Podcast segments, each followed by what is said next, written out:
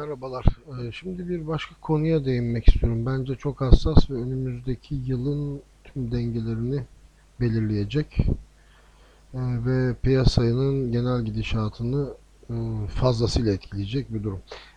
Daha önce de belirttik ve şu anda da gündeme yavaş yavaş geliyor. Euro bölgesinin yani Avro bölgesinin dağılması. Şimdi bunun neden o kadar uzak bir olasılık olmadığını ve bazı önemli riskleri beraberce burada tartışacağız. Ve gerçekten de Avro bölgesinde bir dağılmanın artık çok olası bir senaryo olduğu ortada. Şimdi Avro bölgesinin dağılması dendiğinde Avrupa Birliği'nin dağılması olarak anlamamak lazım. Fakat bu konuya da biraz açıklık getirelim. Şimdi Avro'nun iki tip gücü var. Birincisi mali güç, ikincisi politik güç. Bunu daha önce birkaç görüş konuşmamda da belirttim. Şimdi Avro bölge olarak dağılırsa tüm ülkeler kendi para birimlerine geri dönecekler. Dolayısıyla tek bir Avrupa para birimi olmadığında tekrar dolar ana parite haline gelecek ve Avro'nun mali gücü tamamen ortadan kalkıp politik gücü de büyük darbe yemiş olacak. Çünkü Avrupa Birliği sadece birlik olarak e, politik güce sahip olsa da ekonomik alanda bunun en e, önemli aracı ya da göstergesi Avro'nun kendisi. E, şimdi Avro Birliği neden e, bozulabilir? Avro Birliği'nin bozulmasının ardından e, gelecek politik ve mali çözülme nerelere kadar Avrupa Birliği'ni taşır? O ayrı bir konu ama çok da parlak noktalara taşımayacaktır.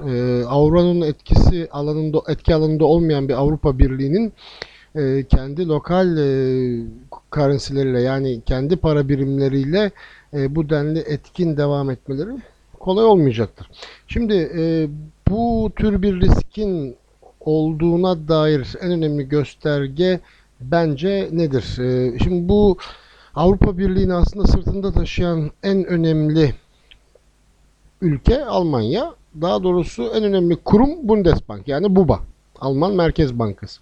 Şimdi Avrupa Birliği'nin ya da Avrupa Para Birimi Birliği'nin en büyük risk taşıyan kurumu şu anda BUBA. Çünkü BUBA Avrupa Merkez Bankası yani E C B ile birlikte Avrupa Merkez Bankası'nın ve Avrupa Birliği'nin en büyük garantörü ya da finansörü yani normal payı yüzde yirmi sekiz civarında. Yani Avrupa Birliği'nde olan her tür negatif olayın yüzde yirmi sekizi Almanya tarafından ya da BUBA tarafından karşılanıyor. Şimdi Target iki denilen, hedef iki denilen bir sistem var Avrupa'da. Tek para birimine geçildiği için. Ama merkez bankaları ortadan kalkmadı tabii ki. Dolayısıyla e, merkez bankaları kendi aralarında e, claimler e, aracılığıyla yani talepler yani bir tür borçlanma diyelim ama gerçek anlamda borç değil. E, ona claim diyorlar yani talepler. Talepler oluşturarak kendi ülke yaşayanları veya ülkeler arasındaki ticaret veya normal finansal hareketleri düzenliyorlar. Yani para trafiğini düzenliyorlar. Dolayısıyla para bir yerden bir yere gitmiyor ama bu claimler aracılığıyla o Merkez Bankası o sorumluluğu alıyor. Şimdi e, iki bin yılında veya bin dokuz yüz doksan beş ile iki bin iki iki bin üç yılları arasında e, bu denge veya bu hareketler gayet normaldi. Şu anda önümdeki bilgisayar ekranımda Avrupa Birliği Avrupa Merkez Bankası'nın e, Fiscal Dashboard denilen bir uygulaması var. Yani bütçe e, sayfası. Bir yandan da Bundesbank'ın Mart, Mart ayında çıkartmış olduğu iki bin on bir bir raporu var. Bu raporda Target iki balansı ile ilgili sayfalardan bazı alıntılar almak istiyorum ki bunlar çok önemli. iki bin on yılı itibariyle Bundesbank'ın Avrupa yani Euro sistemden, Avro sistemden claimlerinin toplamı üç yüz yetmiş milyar euroya ulaşmış durumda. üç yüz yetmiş milyar. Ee, bu şu demek oluyor. Bundesbank Avrupa Merkez Bankası'nı ve Avrupa ülkelerini Almanya üzerinden üç yüz yetmiş milyar euro fonladı. Ee, bunlar doğrudan alacak değil. Talep ama e, bu talepler karşılanmadığı yani ödenmediği takdirde Bundesbank üç yüz yetmiş milyar euro nereden alacağını bilemeden alacaklı duruma düşer. Şimdi bunlar geçen yılın Mart ayı rakamları. iki bin on birin başında yani şey iki bin on birin sonunda, iki bin on birin başında itibariyle dört yüz yetmiş beş dört yüz seksen milyar euroya ulaştığı söyleniyor e, bu rakamın. Bu çok yüksek bir rakam. E, bunların e, neden böyle olduğunu, ya bu durumun neden böyle olduğunu e, Alman Merkez Bankası Bundesbank e, kendi ağzından şu şekilde tanımlıyor.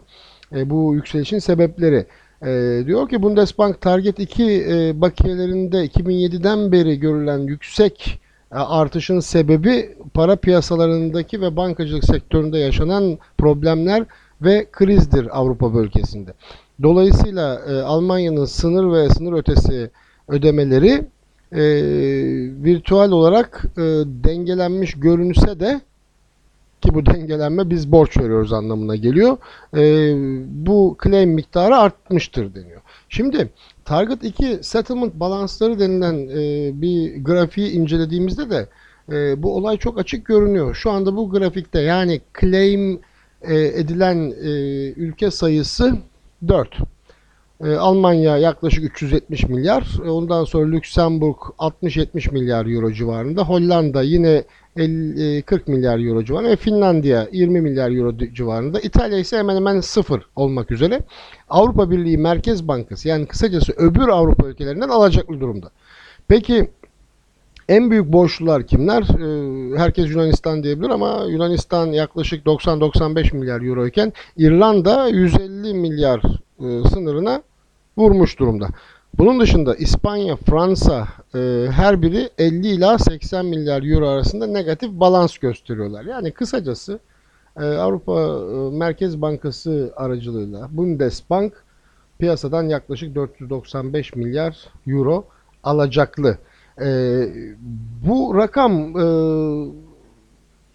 çok yüksek bir rakam. Şöyle yüksek bir rakam. Almanya'nın yıllık federal bütçesinin yüzde altmış daha üzerinde bir rakam bu neredeyse. Yani yaklaşık. E, dolayısıyla e, bu rakamın herhangi bir şekilde tahsilatı tehlike altına girerse, yani Eurozone, Avrozone bir şekilde dağılışa girerse e, bu alacakların resmi olarak nasıl tahsil edilip sisteme geri döndürüleceği bir muamma. Şimdi normalde Avrupa Birliği'nde her merkez bankası belirli sorumluluk taşıyor ama en büyük merkez bankası Alman Merkez Bankası olduğu için B U B A yüzde yirmi sekiz gibi bir sorumluluğu var. Yani aslında kendi verdiği borcun yüzde yirmi sekizini otomatikman silmek zorunda kalıyor.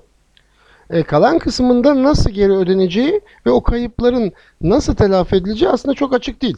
E, bu e, Avrupa Birliği e, kanunlarında. Dolayısıyla e, böyle bir durum gerçekleştirildiği anda Almanya çok zor durumda kalacaktır.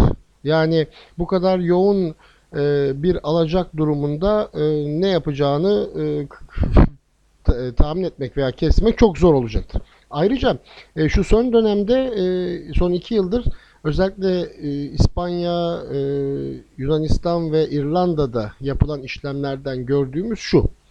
E, Alman Merkez Bankası, Bundesbank veya Almanya e, bu borçların üzerine çizgi çekmemek adına e, bu borçları ya da bu claimleri kabul etmeye devam ediyor. Ama eninde sonunda Almanya'da, birazdan bazı rakamlarla da size e, bilgi vereceğim, e, sonuçta bir karar vermek zorunda. Belki de e, bir süre sonra claimleri çağırmak veya üzerine bir çizik atıp ne olacağını görmek. E bu enteresan bir karar olabilir ama bu karar da dediğim gibi Avrupa e, yani Avrozonunun yıkılması, hatta Avrupa Birliği'nin bile geleceğinin tartışılması demektir. Çünkü on yedi tane merkez bankası da açıkçası ne kadar borçlu olduğunu pek duyurmaya istekli değil.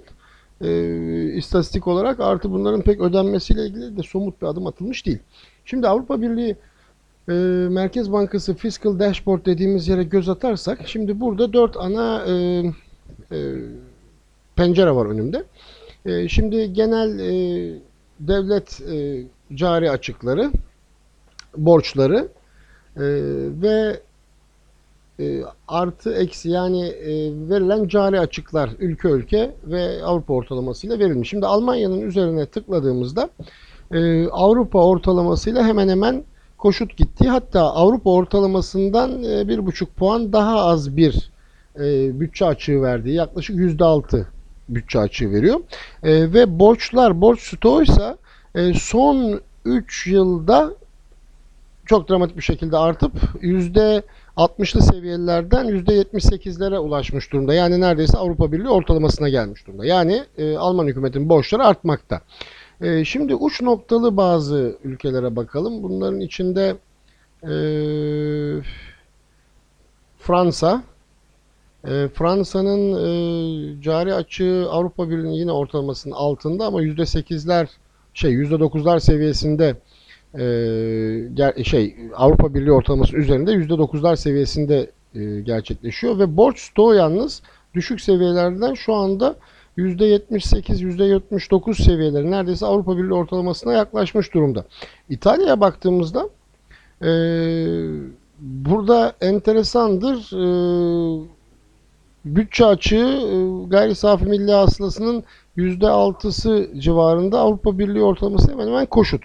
Çok büyük fark yok. Yalnız her zaman olduğu gibi e, yaklaşık kırk puanlık fark var. E, borçlarının e, yurt içi hasılaya oranı ise yüzde seksen beşler seviyesinde olan Avrupa Birliği ortalamasının çok üstünde, yüzde yüz yirmilere varıyor. Yani oldukça fazla bir borç stoğu var. E, yine tehlikeli ülke Yunanistan'a baktığımızda durum zaten açık. Şu anda borç stoğu yüzde yüz kırkların üzerinde G D P'sinin. Avrupa Birliği ortalamasının çok üstünde e, ve son bir toparlama olmasına rağmen e, açık, yani son önlemlerle açığı biraz kıstılar ama açıkları da yüzde on üç özür dilerim on üç seviyesinde. E, burada e, Avrupa Birliği'ne sonradan katılmış Estonya e, gibi bir ülke, ufak bir ülkenin ise borç stoğu hemen hemen yok gibi. Onlar zaten minimal zararla çıkıyorlar. Benzeri yine Slovakya. Burada önemli bir ülkede İspanya. İspanya'nın e, cari açığı yine Avrupa ortalamasının üzerinde. E, yalnız borç stoğu onların yüzde altmışlar seviyesinde Avrupa Birliği ortalamasıyla karşılaşıldığında onlar o durumda. Yalnız e, tabii e, önümüzdeki yılın neler olabileceği e, biraz e, ortada. Hollanda e, borç stoğu olarak da olsun, diğer e, göstergelerde de olsun Avrupa Birliği ortalamasından daha düşük seviyelerde gidiyor. E,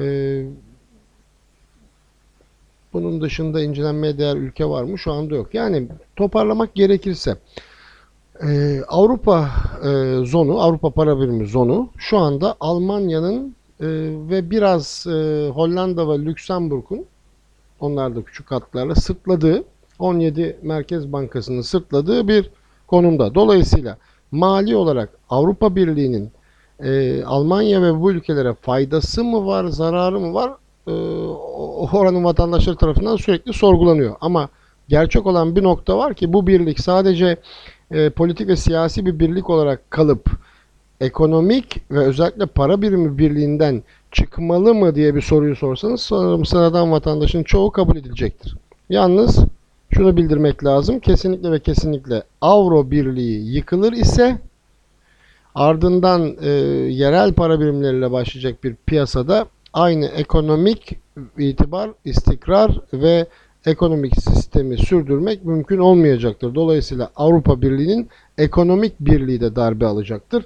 Onun için iki bin on iki önümüzde çok önemli bir yıl ve bu yıl içerisinde oldukça önemli gelişmeler bizi bekliyor ve dikkatle takip etmemiz gereken konu Avrupa Merkez Bankası'nın Bundesbank'la bu claimler üzerinden nasıl bir mutabakat sağlayıp nasıl bir çözüm planı uygulayacağı.